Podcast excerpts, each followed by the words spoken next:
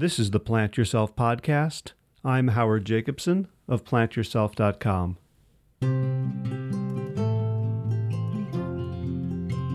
Big thanks this week to Plant Yourself Podcast patrons Kim Harrison, Lynn McClellan, and Anthony Disson.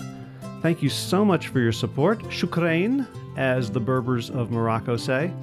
And I'm happy to report that I placed a winning bid on a piece of audio equipment on eBay, a 286A DBX gate compressor, and you should start hearing the dulcet improvements in the audio quality pretty soon. In 1964, the Republican nominee for U.S. President was Senator Barry Goldwater, who was called extreme for his right wing views. He retorted that, quote, extremism in the defense of liberty is no vice. So, fast forward 50 some years, and I'm talking to Dr. Alan Goldhamer, not Goldwater, but Goldhamer, who also embraces the idea of extreme as a really good place to be. So, Dr. Goldhamer is co author with Doug Lyle of a really important book, The Pleasure Trap and he's co founder and director of what I would consider one of the most important medical institutions in the world, the True North Health Center in Santa Rosa, California. And it's important because using lifestyle medicine and supervised water fasting, Dr. Goldhamer and his staff at True North achieve medical miracles on a daily basis. And the way he puts it is water fasting in conjunction with their treatments and then returning to a whole food plant based diet simply lets the body heal faster than it can be made sick. And my conversation with Dr. Goldhamer took him back to his desire as a teenager to beat Doug Lyle in basketball, something apparently he has still not accomplished, but it led him to a search for ways to improve his performance, ways to improve his health, and it led him to adopt a diet that I think most of us in the plant based community would consider extreme. Well, so this guy, I don't know how old he is, but he's, he looks like he's in his early 30s. He's clearly older than I am. And so, whatever you might think about his diet, it's clearly working.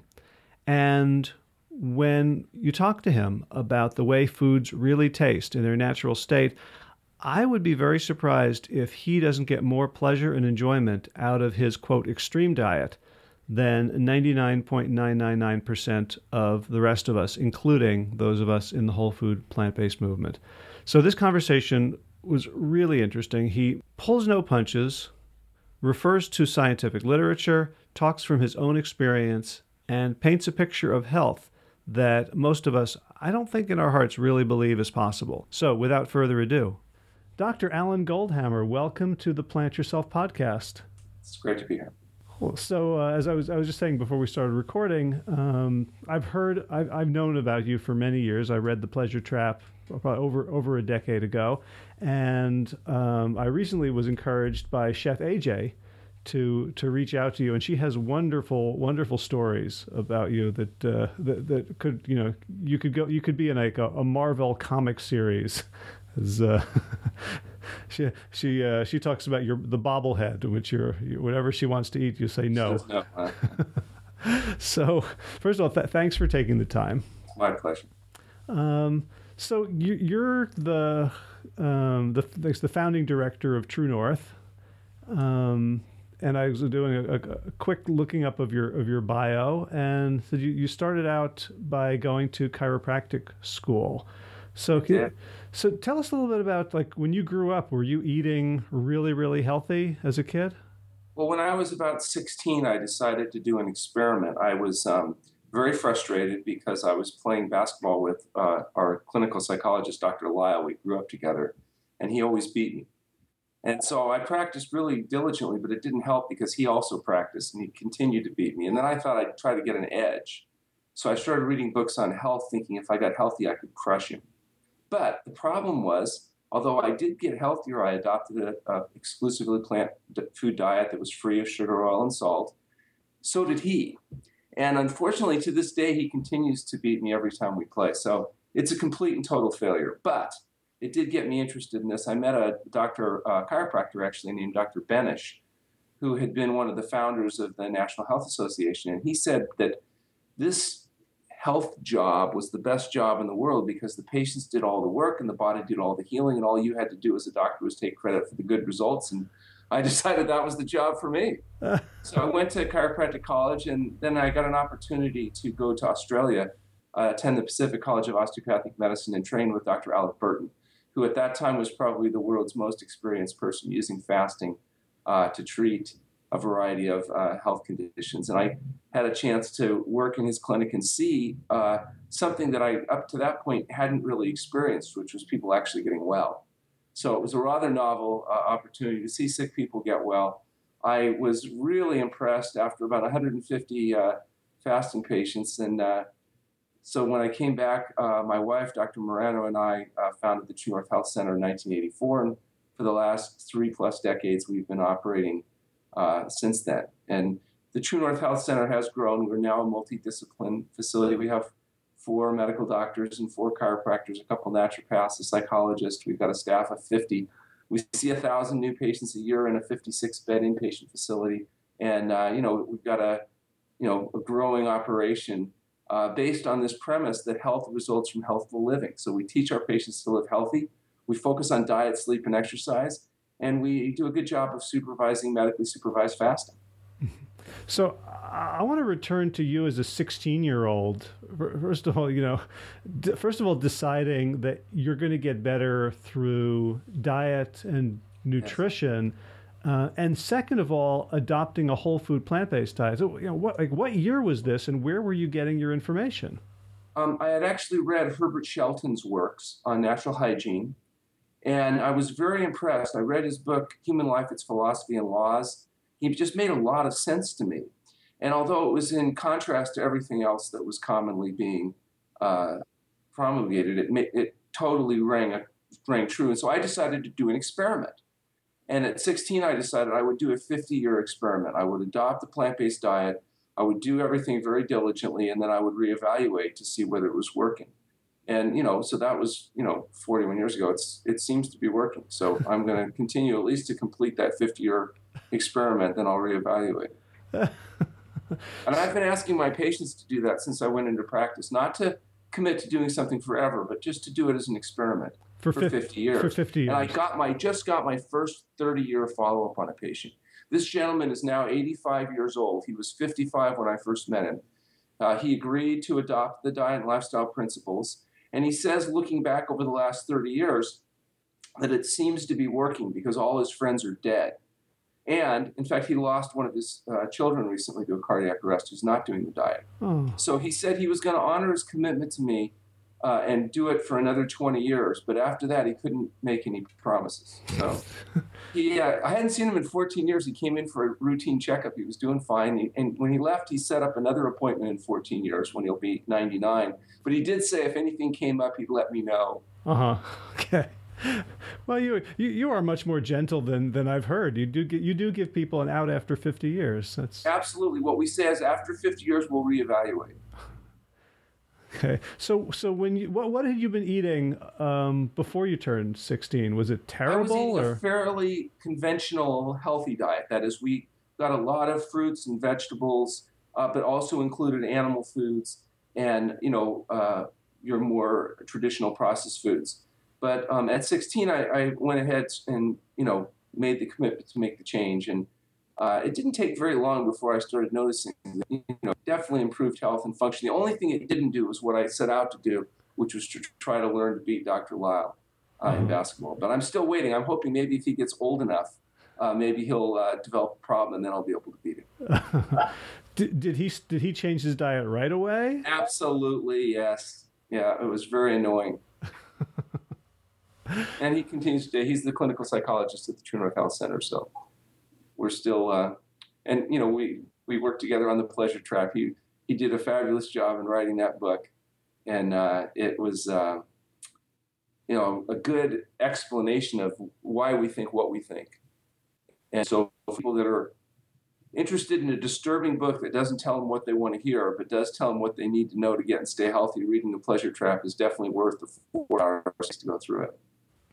So, uh, we'll talk about the pleasure trap. But did you experience any of that for yourself when you uh, when you changed drastically at the age of sixteen? Did you find it hard to to make um, that change? Actually, not so much. I was I was an exceptionally healthy and fit um, teenager. Uh, never really had any health challenges. Um, I made uh, that transition without uh, a lot of uh, difficulties. I never had had you know, a cup of coffee or an alcoholic drink or never smoked a cigarette or used a drug. So I didn't have a lot of the intense detoxification to go through that many of my patients do. I didn't have decades of bad habits. Uh, and I was fortunate enough, although I wasn't on a exclusively plant food SOS free diet as a kid, uh, my family ate, you know, prepared a lot of food themselves. It wasn't uh, uh the typical diet that you might see in a family today. At that time, there were still lots of fruits and vegetables and healthy foods that were incorporated into the diet. I see. So, so your parents didn't look at you as if you'd suddenly, um, you know, sprouted antlers or joined a cult or. or... Actually, they did. Um, at when I was about 16, I remember announcing to my family at my 16th birthday party that they had for me that I had, had decided to become a vegan and uh, that I would not be using any more sugar, oil, or salt. And my mother was concerned. Uh, I had actually started a little bit before my birthday, and so she invited my uncle, who was a medical doctor, to the party to talk some sense into me. and at first, he told her not to worry that kids do all kinds of crazy things, and as long as I ate plenty of chicken and fish, I'd be fine. and I explained to him that no, I, it's called being a vegan, and we don't use any animal foods at all. He said it was called being a mashugana. I should stop it right away became very upset when later that day I also had announced that I had decided on my career path and that I had decided to become a chiropractor. And he said, No, I'm not to be a chiropractor, that nobody's allowed to go to a chiropractor, let alone be a chiropractor. He ultimately, screaming at me, said, I better you should be a communist spy. Um, I remember my father took me aside. He was a pretty serious guy. And after they got rid of my uncle that night, he, he said to me that my uncle was a very respected physician, that he was, you know, not at all in favor of becoming a chiropractor. And he said anything that made him that angry and that mad, well, it can't be bad. So good luck to you, son. and he encouraged me uh, very much so because he, he, he knew anything that made him upset was probably probably a really good thing. Gotcha. What made you decide on chiropractic as opposed to just you know? Well, thirty years ago, if you wanted to do fasting supervision, it was really the only way you could because as a medical doctor, uh, fasting was considered uh, you know uh, negligent behavior, and no medical doctor would have been allowed to uh, get away with that. And so, the options in terms of getting primary care skills was to go into either chiropractic or naturopathy. At that time, naturopathic medicine wasn't well licensed, so chiropractic was the logical um, vehicle. And most of the people that I knew that were actually doing medically supervised fasting at the time and using this type of diet were chiropractors. Um, the chiropractic profession has always been open and sympathetic to the idea of nutrition as a principal component in healing. Um, after I finished chiropractic college, um, I felt that I needed uh, more specific training in uh, specifically medically supervised fasting. And so I had the opportunity to go to osteopathic college in Australia and study with Dr. Burton, who ran a hospital that did fasting supervision, the Arcadia Health Center. And so that's where, you know, what, what drove me to Australia and, and, um, and, and to get that additional training. Gotcha. So, what did you see when you studied uh, in Australia with Dr. Burton that convinced you that fasting was such a powerful modality? Well, I saw these patients coming in with conditions that I knew from my training couldn't respond. And I kept saying, well, boy, if this one gets well, I'll really be convinced. And I must have said that 50 or 60 times during that year and a half that I was there. Uh, I saw people with conditions uh, like high blood pressure and diabetes and rheumatoid arthritis and ankylosing spondylitis and ulcerative colitis and asthma and eczema consistently getting well uh, diseases that, you know, under the medical profession's conventional treatment, that is drugs or surgery, you're guaranteed one thing, and that is you'll never get well. If you have high blood pressure, you're told you'll be on medications for the rest of your life. The only promise is that you'll absolutely never, ever recover. And the same thing's true with diabetes and autoimmune diseases. People are sick forever under conventional treatment. And I saw them routinely actually getting well, getting off their medications, and learning to manage their condition without drugs or surgery uh, in a consistent and, and rather profound way. And after you see it enough times, you start realizing maybe there's something to it. Hmm. So I'm, I'm actually a lot of people are listening and thinking, so you know, where's the published evidence? And I, I remember a story that when I was talking to uh, T. Colin Campbell when we were working on on Whole, he mentioned that there was some difficulty getting you published. Well, you know, Dr. Campbell at the time uh, that he came in and uh, became aware of our work and decided to help us get published, had already published uh, over 200 articles in the scientific literature and never really had much trouble publishing. But uh, we did a study. It's uh, on 174 consecutive patients with high blood pressure, and 174 patients were able to lower their pressure enough to eliminate the need for medication. We ended up with the largest effect sizes that have ever been shown in treating high blood pressure in humans, with an average drop of over 60 points in stage three hypertension. And that's in addition to the fact that although they started off medicated, they ended up off medications. So whatever effect medications was have would have been additive to that average drop of 60 points. Um, once we had completed that paper, uh, Dr. Campbell helped us submit it to uh, a number, actually a couple dozen major medical journals, all of which that reviewed it and ultimately rejected it for various reasons. Um, and you know, he said he was rather shocked because you know he'd never really had trouble publishing articles before, but this particular article that said the leading cause of death and disability, that is hypertension and its associated diseases, uh, was best treated by essentially doing nothing, therapeutic water only fasting. For some reason, that seemed to raise uh, some concerns. Ultimately, we did get it published in a peer reviewed index journal, in part because one of our interns had been the research assistant to the editor of the journal. Ultimately, became the most downloaded article the journal's ever uh, published, and it helped us uh, later publish a second uh, article uh, medically supervised fasting and the treatment of both hypertension and borderline hypertension. And those articles are available in total on our website for people that want to review it. Um, the uh, later we were able to publish some additional uh, reports, and most recently, I'm really happy to say we've uh, had our case report published in the British Medical Journal.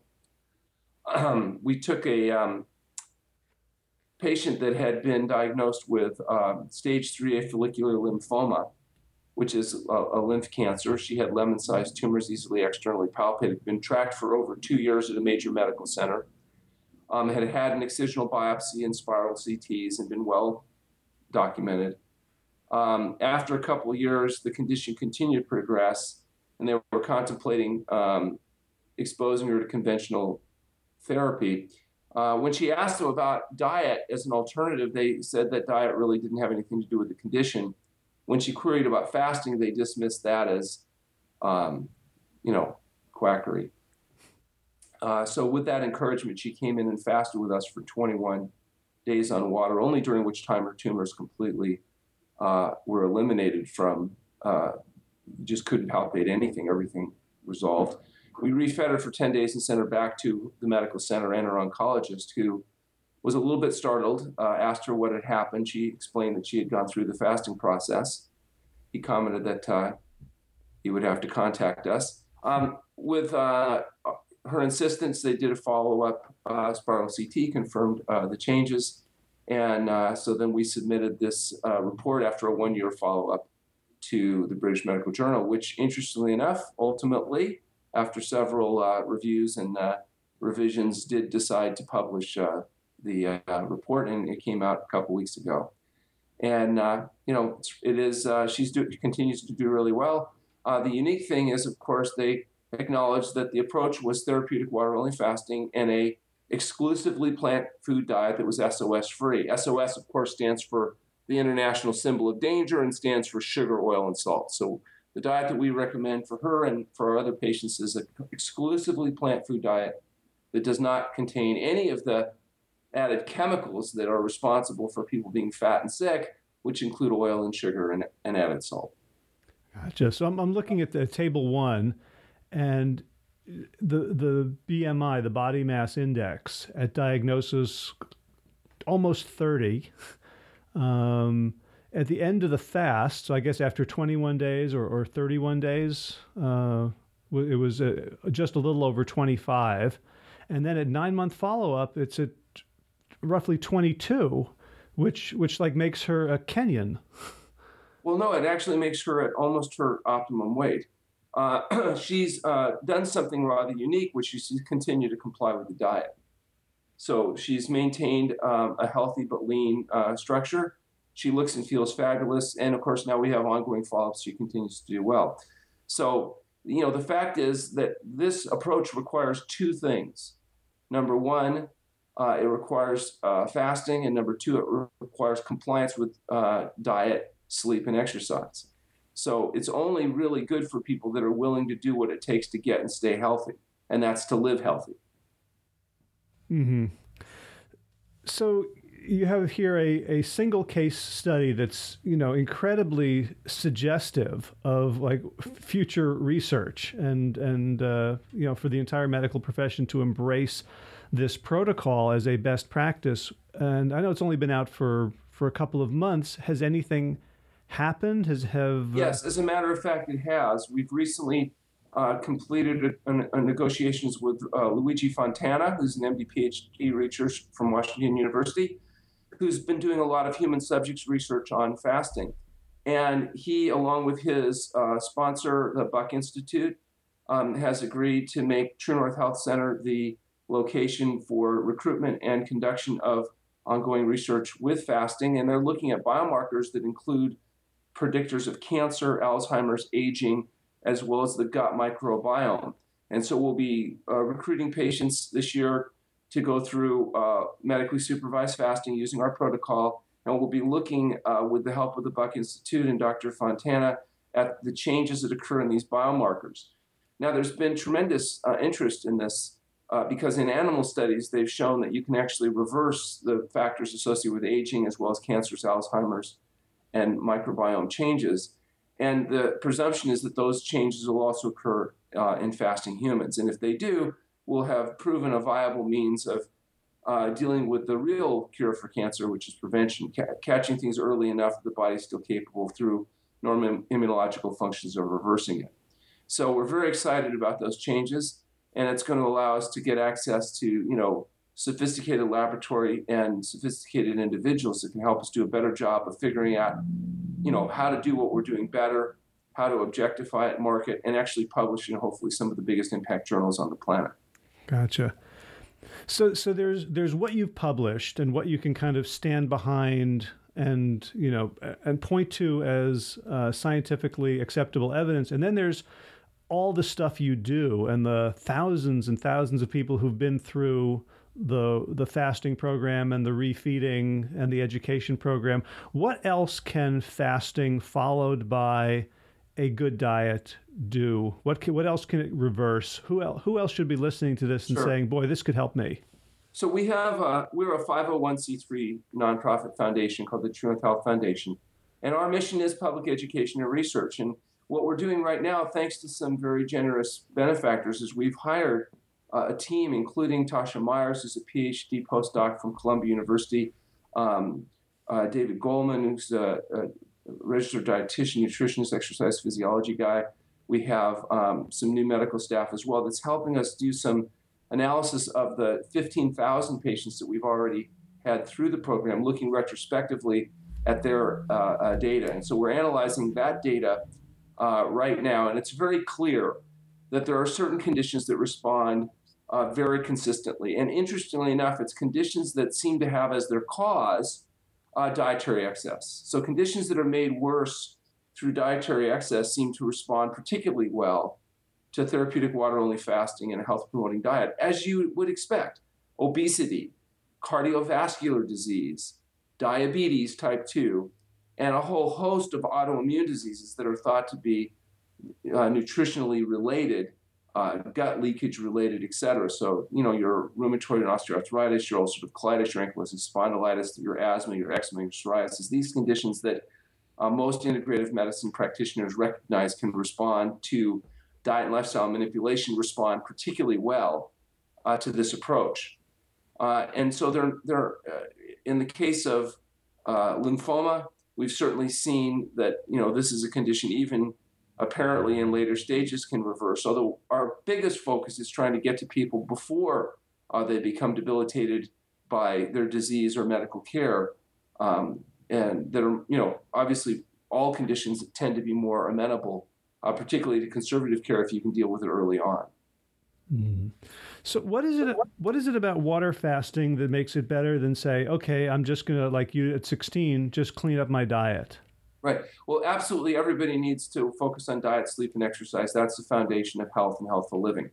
Fasting is a facilitator, though. The changes that occur in fasting uh, that take place in days or weeks can take sometimes months or years of healthy eating to occur. And as a consequence, not everybody has the fortitude to be disciplined enough to stick to the program while they're going through the various healing responses. So, for example, um, if when you're trying to help people eliminate the need for medication, um, you can get changes in a, in a couple, three weeks of fasting that could take a long time otherwise. And not, and not everybody, especially if they're feeling really poorly, is able to do the diet and lifestyle work. If you have bad rheumatoid arthritis, it's hard to exercise or sleep because you're in constant pain. It's hard to withdraw the pain medication. Uh, it's hard to get the gut floral changes to get rid of the gut leakage. But if you fast, a lot of times all of that can be accomplished in, in just a few weeks, and it, it, makes it a little bit more practical. Fasting also is very uh, useful. At, there, there's a number of different mechanisms uh, associated with fasting. Uh, obviously, not just weight loss, but there's a natriuretic effect that occurs where the body gets rid of excess sodium. There's a detoxification effect where the body rapidly mobilizes and eliminates both intermediary products of metabolism as well as toxic uh, end products, things like PCB, dioxin, pesticide residues, chemicals.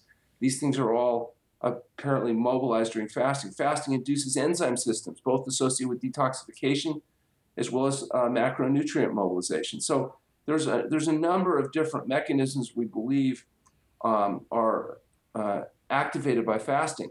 And in fact, in 2014, in the Journal of Metabolism, one of our colleagues, Valter Longo, has published a good overview of the effects, both in animal studies and limited human studies, uh, the changes that occur, uh, we believe are happening in fasting. In fact, in that article, he cites our research on hypertension um, as example of you know human changes that that have occurred. So, uh, for people that are interested, they can actually go to our website, and we have uh, an exhaustive list of both our published studies as well as uh, links to other studies that are relevant to fasting. Mm-hmm. If they go to www.fasting.org, um, they will be able to find uh, a lot of useful information, both uh, articles as well as video clips. Great. Is is there a theoretical understanding of why fasting is so powerful? Does it have to do with the fact that, as, as you've uh, written and, and given lectures about, that human beings evolved in a an environment of scarcity? Well, you know, human beings uh, are unique uh, in relation to fasting compared to most other animals. For example, chimpanzees do not fast in that they, their brain doesn't convert from burning glucose, the primary fuel, to burning beta hydroxybutyric acid, which is a byproduct of fat metabolism. Humans do. And apparently, the only humans that survived wandering away from the tropics were the ones that had this biological adaptation. And it, it was so important to the survival of humans that it became uh, the rule. Now, today, virtually all human beings have this biological adaptation. They will convert their primary source of glucose burning, which is the brain, this hugely out of proportion large bulbous neuronal net at the end of our spinal column, from burning glucose to burning uh, fat. Uh, and that ability allows us to go without food for a prolonged period of time, unlike, for example, a chimp that maybe only can go a week or so. An average 70 kilogram male could fast about 70 days uh, because of this efficiency. And that's one of the reasons why you suspect that fasting would be safe, is because it is a adaptive response of the human organism. And as a consequence, all we've done is taken this normal biological adaptation that allowed us to survive when spring came late and use it to help overcome the conditions of dietary excess. In a natural setting, we never would have had consistent dietary excess. There is no uh, persistent obesity, etc. But in our modern world, uh, we can become, in fact, we routinely become overweight and develop these diseases of dietary excess that used to be known as the diseases of kings. And we do this because of the, the mechanism we describe in our book, The Pleasure Trap, the artificial stimulation of dopamine in the brain by these, art, these chemicals like oil and sugar uh, cause a hypernormal stimuli. And as a consequence, we persistently fool our brains and overeat. And when you overeat consistently, you develop consistently the diseases of dietary excess. And that's what cardiovascular disease and diabetes and autoimmune diseases largely are. Hmm. So, so I think what, when I first heard of fasting, it sounded very appealing to the to the part of my brain that wanted a quick fix. right like like you know let me just do something heroic for a short period of time. And i was you know i wasn't even doing the 50 year experiment. I was just doing like a one a one week experiment. Um, how, how do you work with people who and you know do people come in with that sort of mindset like this is some sort of miracle cure and then i can just go back to what i was doing before? Well i have a rather unique practice because you know we don't we're not in the phone book. We don't advertise or have a sign. Everybody we see is on referral, either from a patient that's been through the program or uh, through a physician that's referring them to us. And as a consequence, we get highly motivated patients. So most of our patients are motivated either by a profound uh, psychological desire to be healthy and happy, or more commonly, by debilitating pain and fear of death and debility. And so patients that are in enough pain are willing to do even dangerous and radical things like eat good or exercise or go to bed on time or even, if necessary, fast. Um, so I don't treat a lot of people that are uh, more what you would say casual in their attitude. Uh, and as a consequence, I, I, essentially get everybody else's best patients. Hmm. I know my colleague, Dr. McDougall, refers to us as the punishment. If somebody does his program and for whatever reason their pressure doesn't come down enough or their weight doesn't come down enough, he'll he'll send them to us, uh, kind of as a as a uh, consolation treatment. Um, and you know, to some degree, that's true. They say our sign outside the facility should say the last resort. Uh, because it really is motivated patients that are willing to do something like therapeutic water only fasting or adopt a very strict plant based diet without sugar, oil, and salt, get enough sleep and exercise. But for those highly motivated patients, this works remarkably well. And our patient satisfaction indices are very high, despite the fact that you know we don't tell people what they want to hear. We just tell them what they need to know. So let's let's talk about the concept of the pleasure trap for for a little bit, and then you know how water fasting can uh, can play into that. So what what what do you mean by the pleasure trap? Well, people essentially are addicts just like cocaine and alcohol can artificially stimulate the dopamine cascade in the brain and lead to an addictive response. In other words, now you have to keep taking the drug not just to feel good, but to avoid feeling bad, kind of the hallmark of addiction. The same thing happens with certain chemicals added to the food supply. And those chemicals, particularly, are oil and sugar, uh, and to a slightly different uh, degree, added salt. As a consequence, when you put these chemicals like oil and sugar in the food, for example, of rats, Rats that are fed ad libitum get to a certain size, but you put those chemicals in their food, they increase their weight 49% in 60 days. So the same thing happens to people. When you give them ad libitum whole natural foods, they get to a certain size, but you put these chemicals in their food, they get fat. And when they get fat, they develop the diseases of dietary excess, the cardiovascular disease, the diabetes, and the autoimmune disease, as well as certain types of cancer. And as a consequence, what we what we what we're saying is that people are literally trapped by this artificial stimulation of dopamine, the neurochemical associated with pleasure, into an addictive response. And that's why two thirds of people in society, in industrialized societies, are either overweight or obese, because they're addicts. And so the way you have to treat them is very much akin to treating alcoholism. You don't tell alcoholics, well, just drink less and you'll be okay or put your alcohol in a smaller cup, or stir your alcohol with a small spoon and drink your alcohol with a spoon, and you won't be a drunk anymore.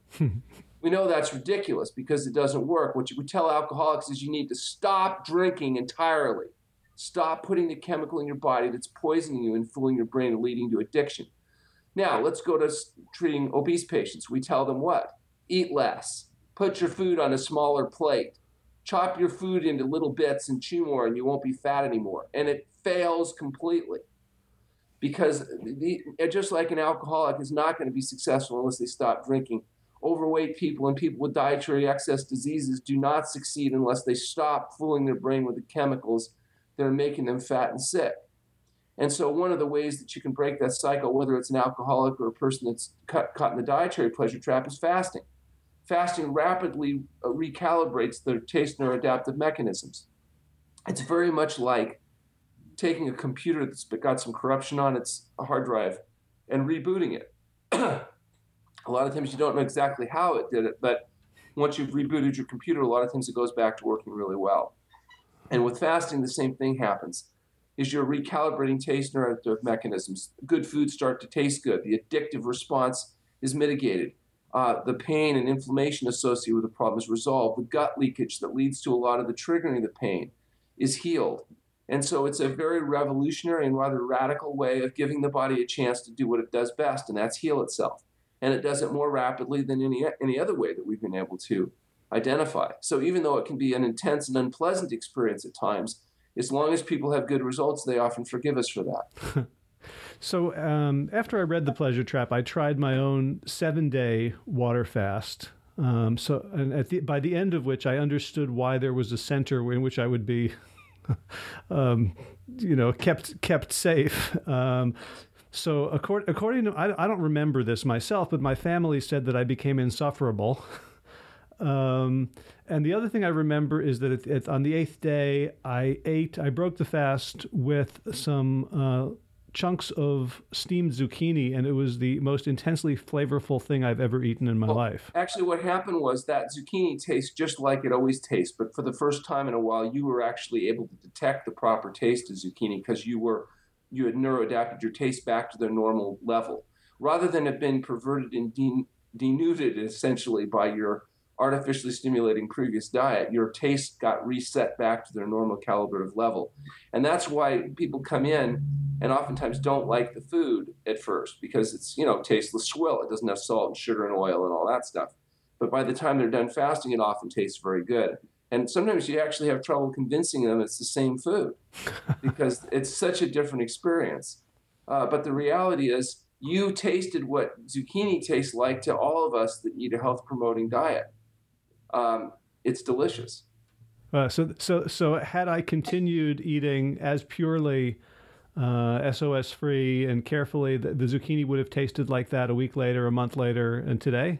In fact, it may be even more enhanced because not everything resolves in a week of fasting. A week of fasting is a relatively brief intervention. And it's cumulative, both the changes in taste, but also the um, uh, the other neurochemical changes with fasting, like for example, enzymatic induction of detoxifying factors, is also enhanced and cumulative in fasting. So every time somebody fasts, you get a compounding effect. Mm. So, so how long uh, would so, does somebody need to fast for? well, know, they how, need to fast long enough that they can be getting well faster than they're getting sick.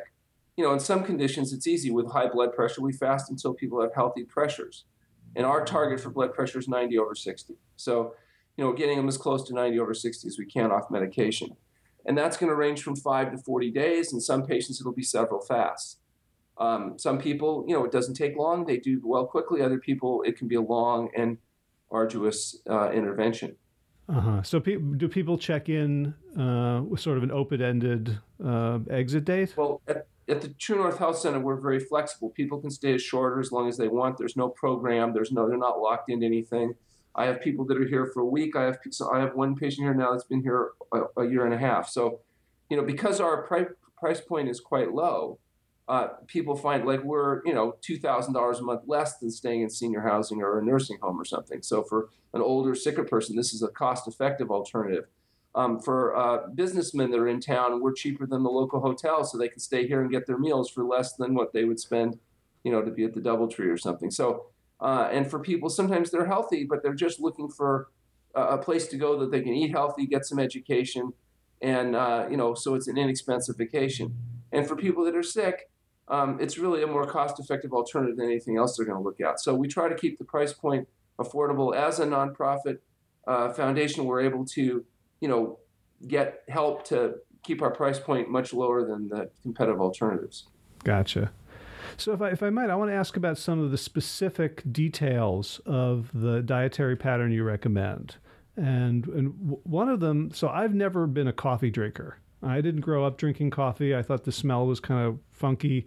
And I think at some point in my childhood, somebody told me that drinking coffee would stunt my growth, and I, I wanted to be tall.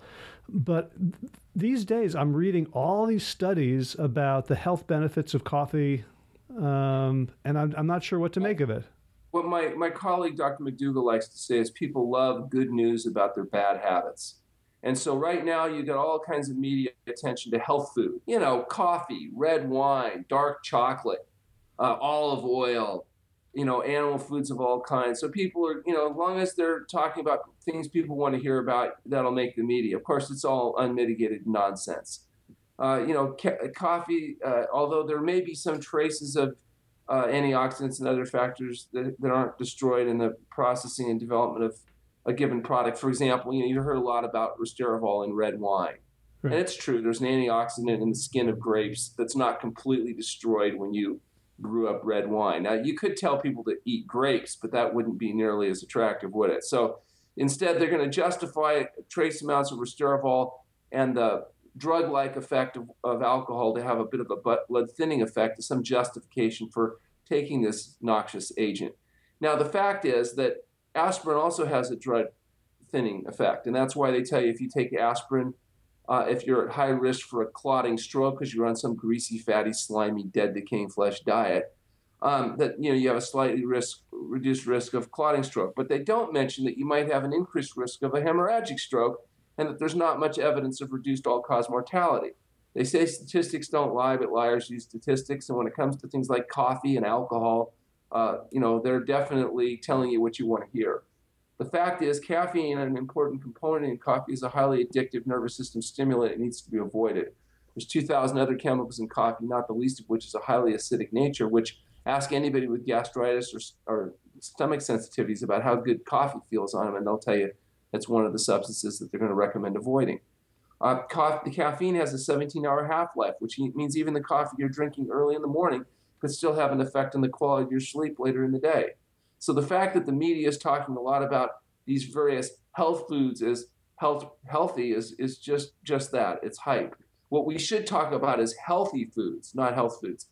And healthful foods are fruits and vegetables, grains, legumes, nuts, and seeds. A whole natural foods, minimally processed.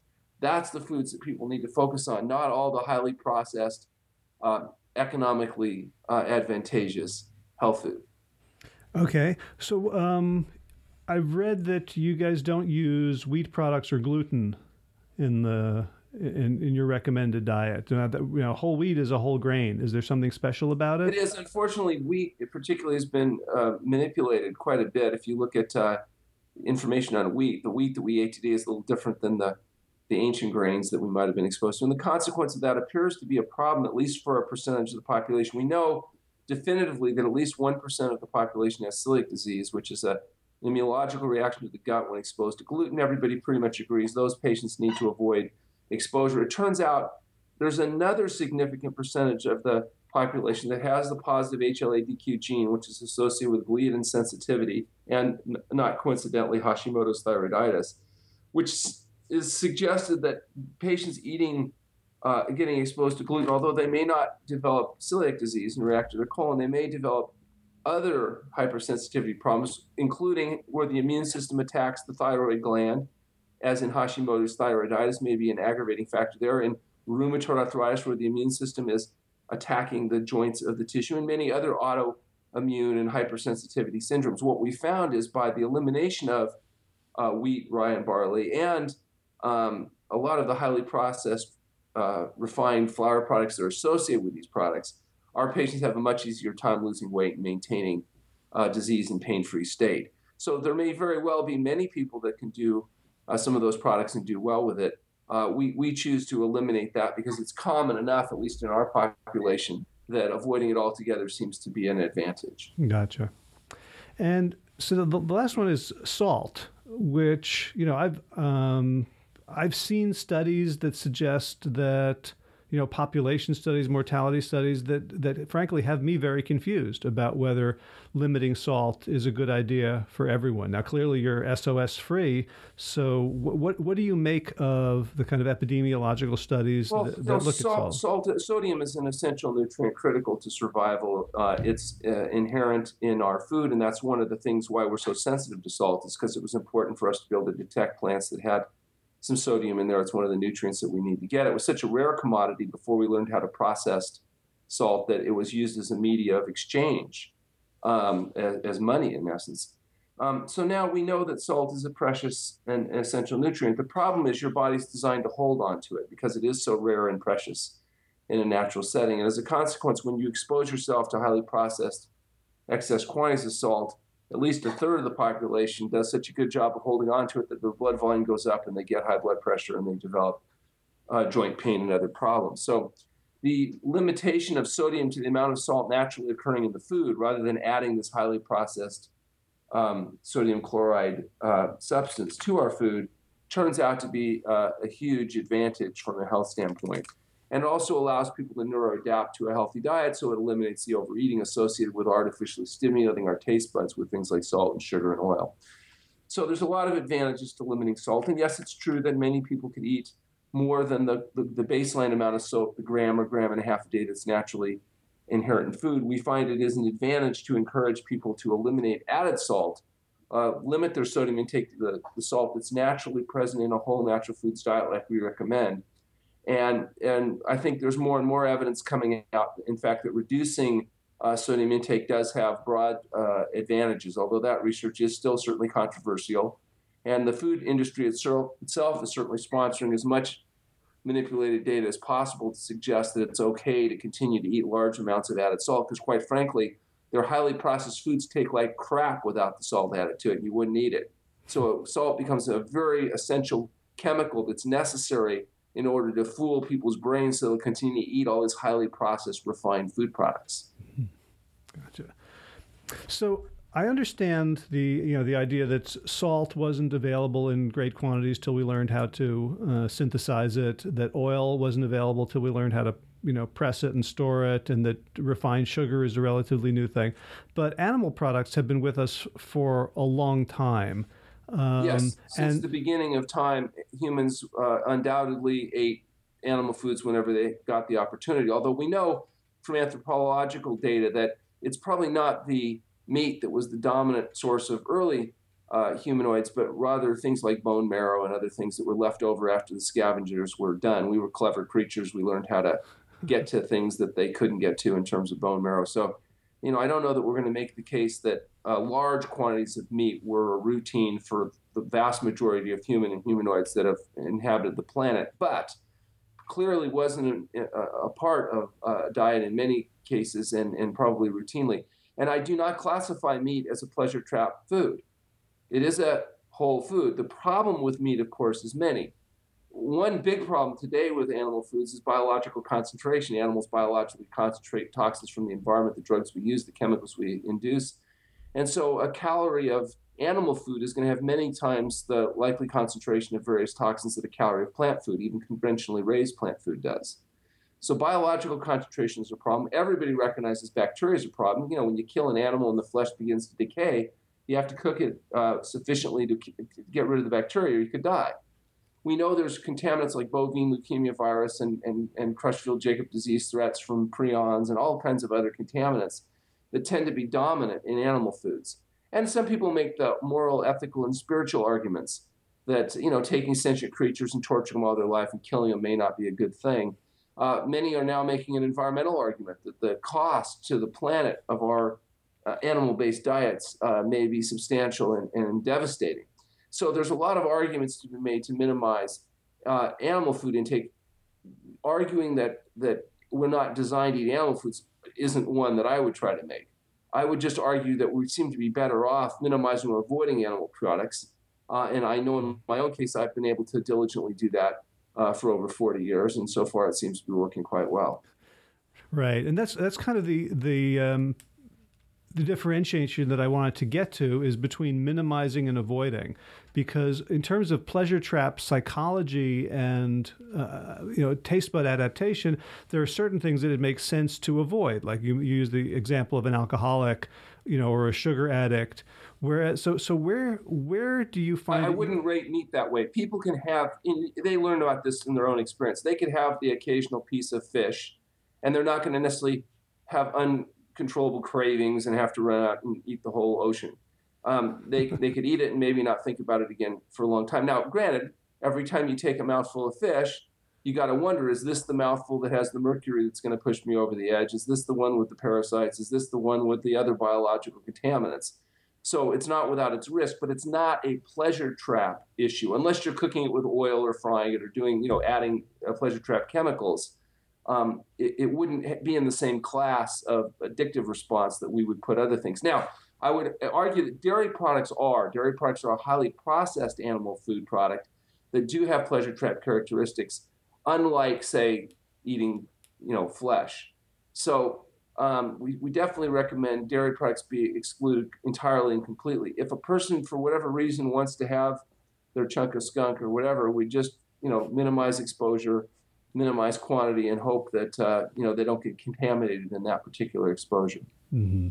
Are are there people who can have some of the pleasure trap ingredients without having the pleasure trap response? Yes, yeah. There's just like there are people that can have a drink of wine or beer and not become a drunk there are people that can have occasional chocolate or whatever and not become obese. But let, us be clear if you're an alcoholic, that's not you.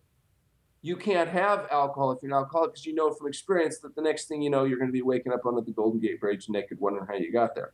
As far as if you're fat, it's not you. If you could have controlled it, you would have controlled it. It's not like you haven't tried. So for people that are obese, they need to recognize they're not able to just have one. And as a consequence, they need to you know, eliminate those chemicals from their diet if they're going to be successful. We know that in alcoholics, if you go to the Betty Ford Center or one of these highly successful alcohol treatment facilities and spend you know, large amounts of money on a 30-day program and go to 90 visits in 90 days uh, to a 12-step program, and you have family support, failure rate exceeds 70%. And in, in obesity, patients that are 100 pounds of weight or over – pretty much no matter what they do, failure rates are in the 90, 95% range. So we know that as hard as it is to quit alcohol, even with support, it's even harder to lose weight and keep it off. And it's because we lie to our overweight patients and tell them to just have a little bit. And, you know, we, we give them uh, a false sense of uh, possibility that they can indulge in their addictions and get away with it. And it's just not true. So once they learn, okay, this is something I have to avoid, then they have at least a fighting chance to be successful. And that's what we do for patients. Gotcha. So someone comes to you, they spend however much time they need to um, on, on, a water fast to readjust. They then you then feed them, show them how to eat, teach them how to eat. What do you recommend for people who then go home? and, ha- and have to live in the world. They give us our 50 year follow up, which means they maintain a health promoting diet, sleep, and exercise program for 50 years and then reevaluate it.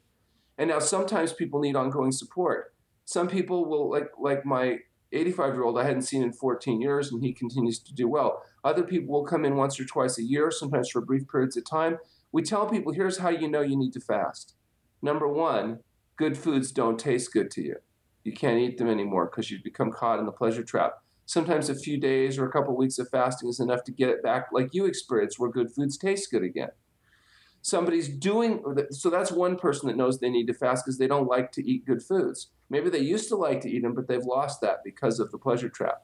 Or maybe they've never had it because they weren't fortunate enough to be raised by people that fed them healthy foods. So they need to fast long enough to where good foods taste good so then they can enjoy it um, some people are eating a healthy diet. They're eating a vegan SOS free diet, but their blood pressure is still too high, or their weight isn't coming off quickly enough, or they're having some autoimmune diseases. They need to fast long enough so that when they go back on their healthy diet, they get well faster than they get sick. Some people have lymphoma, or they have other problems that are life threatening. And we don't have time to wait for the diet alone to turn it around. So we want to speed things up. We're going to use fasting. Those are the people that fast, or perhaps the people that get the most benefit are the ones that are already healthy. They enjoy the diet, they're eating the diet, they don't have problems, but they want to maintain that. And they use fasting prophylactically to not only keep themselves sharp physically, but also mentally and psychologically. And it may not be a long fast, but they, they'll come in and use, uh, they'll do periodic fasting just as a health promotion, health preventative opportunity to get a rest, opportunity to get re um, oriented educationally and re inspired. Mm-hmm. Gotcha. So, but in, in our society, everywhere you turn, there is a trigger to eat a pleasure trap food or an animal food. You know, when, when people leave, or you know, you're you're saying goodbye to them, you're shaking their hand, they're thanking you profusely, giving you the credit for what their bodies and, and the diet have done. You know, how do how do you help people stay well, strong? Sure. Local people, we have something called True North Health Kitchen where we actually make them vegan SOS free foods affordably and they can pick that food up and not have to shop and shop. So our local patients have the ability to get support through our food service. Um, we offer, we have a website that's informationally intense and we continue to put new information on there and videos and lectures. Um, we speak around the country. We have um, we're training 30 doctors a year that go through our facility that learn how to apply these principles, and they're going out and we use them as referral sources. Um, many groups uh, are, are forming now in terms of uh, meetup groups and these kinds of places to provide ongoing support. But I have to say, adopting a health promoting diet and lifestyle in a world designed to make you fat, sick, and miserable is amongst the most difficult things patients could ever do in their life. It's a huge challenge. Some patients use us, our doctors all do phone consultation uh, as well as, again, for the people that live locally, they can use us as their primary care doctors, their chiropractors, their psychologists. For remote people, our, our doctors, particularly our medical doctors, do offer phone consultative services to provide support. And we're actually researching right now through our nonprofit foundation the most effective web-based scalable mechanisms provide to provide ongoing support. We'll actually be doing a study looking at which systems work the best um, through our fasting.org website. So you know, we recognize this is an ongoing challenge. I have to say that my patients that have the most serious diseases have the easiest time complying because if they get out of line, they get into pain, and the pain drives them back into behavior. um, so I kind of like people that have diseases that give them in, inordinate amounts of pain and debility because they tend to be very compliant patients. Right. So I'm sure you. That's why I like conditions like lupus, rheumatoid arthritis, and you know things where they can't even have a single meal without them being able to notice um, changes. Mm. I'm, I'm, sure you've been asked this uh, before. I'm asking a, a, selfish question. Any plans to to set up an East Coast branch of True North? Um, well, what we're trying to do is train doctors to do it, and then as we publish this data showing effectiveness, I think the demand will increase enough that there'll be all kinds of places that'll do it. Our focus is trying to help make it happen where it's cost effective right now, it, when you look at our price point, we're able to bring a person in in a private room and um, you know all their meals, fasting, medical supervision, everything starting at $149 a night. That makes it more effective. Most inpatient facilities charge two, three, four, five, or 10 times as much. And as a consequence, it's not reachable to people. So what we're hoping to do through the North Health Foundation is help create a situation where cost-effective inpatient experiences can be offered so that people can get this kind of support in other areas. Unfortunately, right now, True North Health Center in Santa Rosa, California is the only facility that we've got that's able to do that in a cost effective way currently. Gotcha. All right. Well, I'll, I'll keep my eyes open, and you'll uh, you'll you'll probably hear from me to uh, book a flight. I've been I've been um, flirting with the idea of coming out and seeing if you know the the little persistent things that have never been able to to resolve on their own would would respond to a serious fast. So uh, we will do we'll do a follow up, and I'll give you a testimonial. Sounds great. So, so Dr. Alan Goldhamer, thank you so much. The uh, the work you're doing has has has influenced me and has. Um, you know, s- saved so many lives and made so many lives better that it's it's really an honor to uh, to hear about it from from the source and to uh, to help spread it in the world. For your listeners that are interested, the True North Health uh, Center does offer something that they might be relevant. If they would like to go onto our website and fill out the registration forms, we offer a free phone consultation with me. So if they'd like to do that, they can fill out the forms, which gets me their medical history. They can call True North Health Center, and uh, we offer a no-cost consultation to review kind of where they're at, things they might be able to do that are not doing, and evaluate whether fasting might be something that's relevant to them. Great. And your website, I know, is, is, is healthpromoting.org? It's actually www.healthpromoting.com .com. or fasting.org. Okay, healthpromoting.com, fasting.org. There, these uh, well, links will be in the show notes, along with uh, links to some of the um, the research articles we talked about. And um, you know, I've I heard about you most intensely from from T. Colin Campbell, and I think it's it's, it's published in whole that uh, his wife Karen uh, resolved a uh, a cancer at uh, through through I think it was a little over two week water fast, And uh, you know, when, when someone like him talks about something miraculous, he's such a understated and careful scientist. Uh, when he talks about something as a, a miraculous treatment, I listen. So, uh, thank you for uh, for doing it and for, for for bringing this this ancient modality into uh, into the light of scientific evidence and for making it available so affordably. Well, thanks for having me. All right, be well. I hope you enjoyed this episode of the Plant Yourself podcast. If you're new to the show, you can listen to archived episodes at plantyourself.com. If you'd like to support the show and make sure it keeps on going, there are a few ways to do so. One is to become a patron, and you can do that at plantyourself.com. Either click the Patreon or donate buttons, and you can do one time or ongoing contributions. Those really, really help.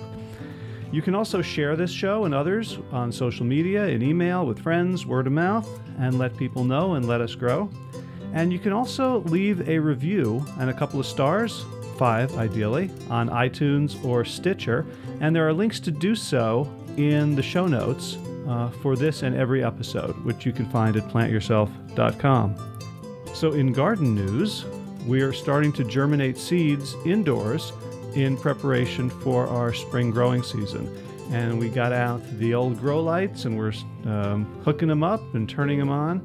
And they're going to give those uh, little seeds some extra boost to help them germinate so that when we're ready to plant them in the ground, they're uh, nice and big and strong.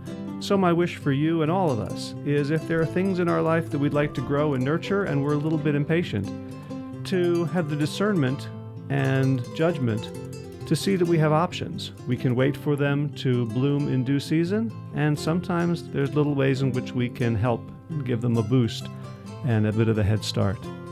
And as always, be well my friends.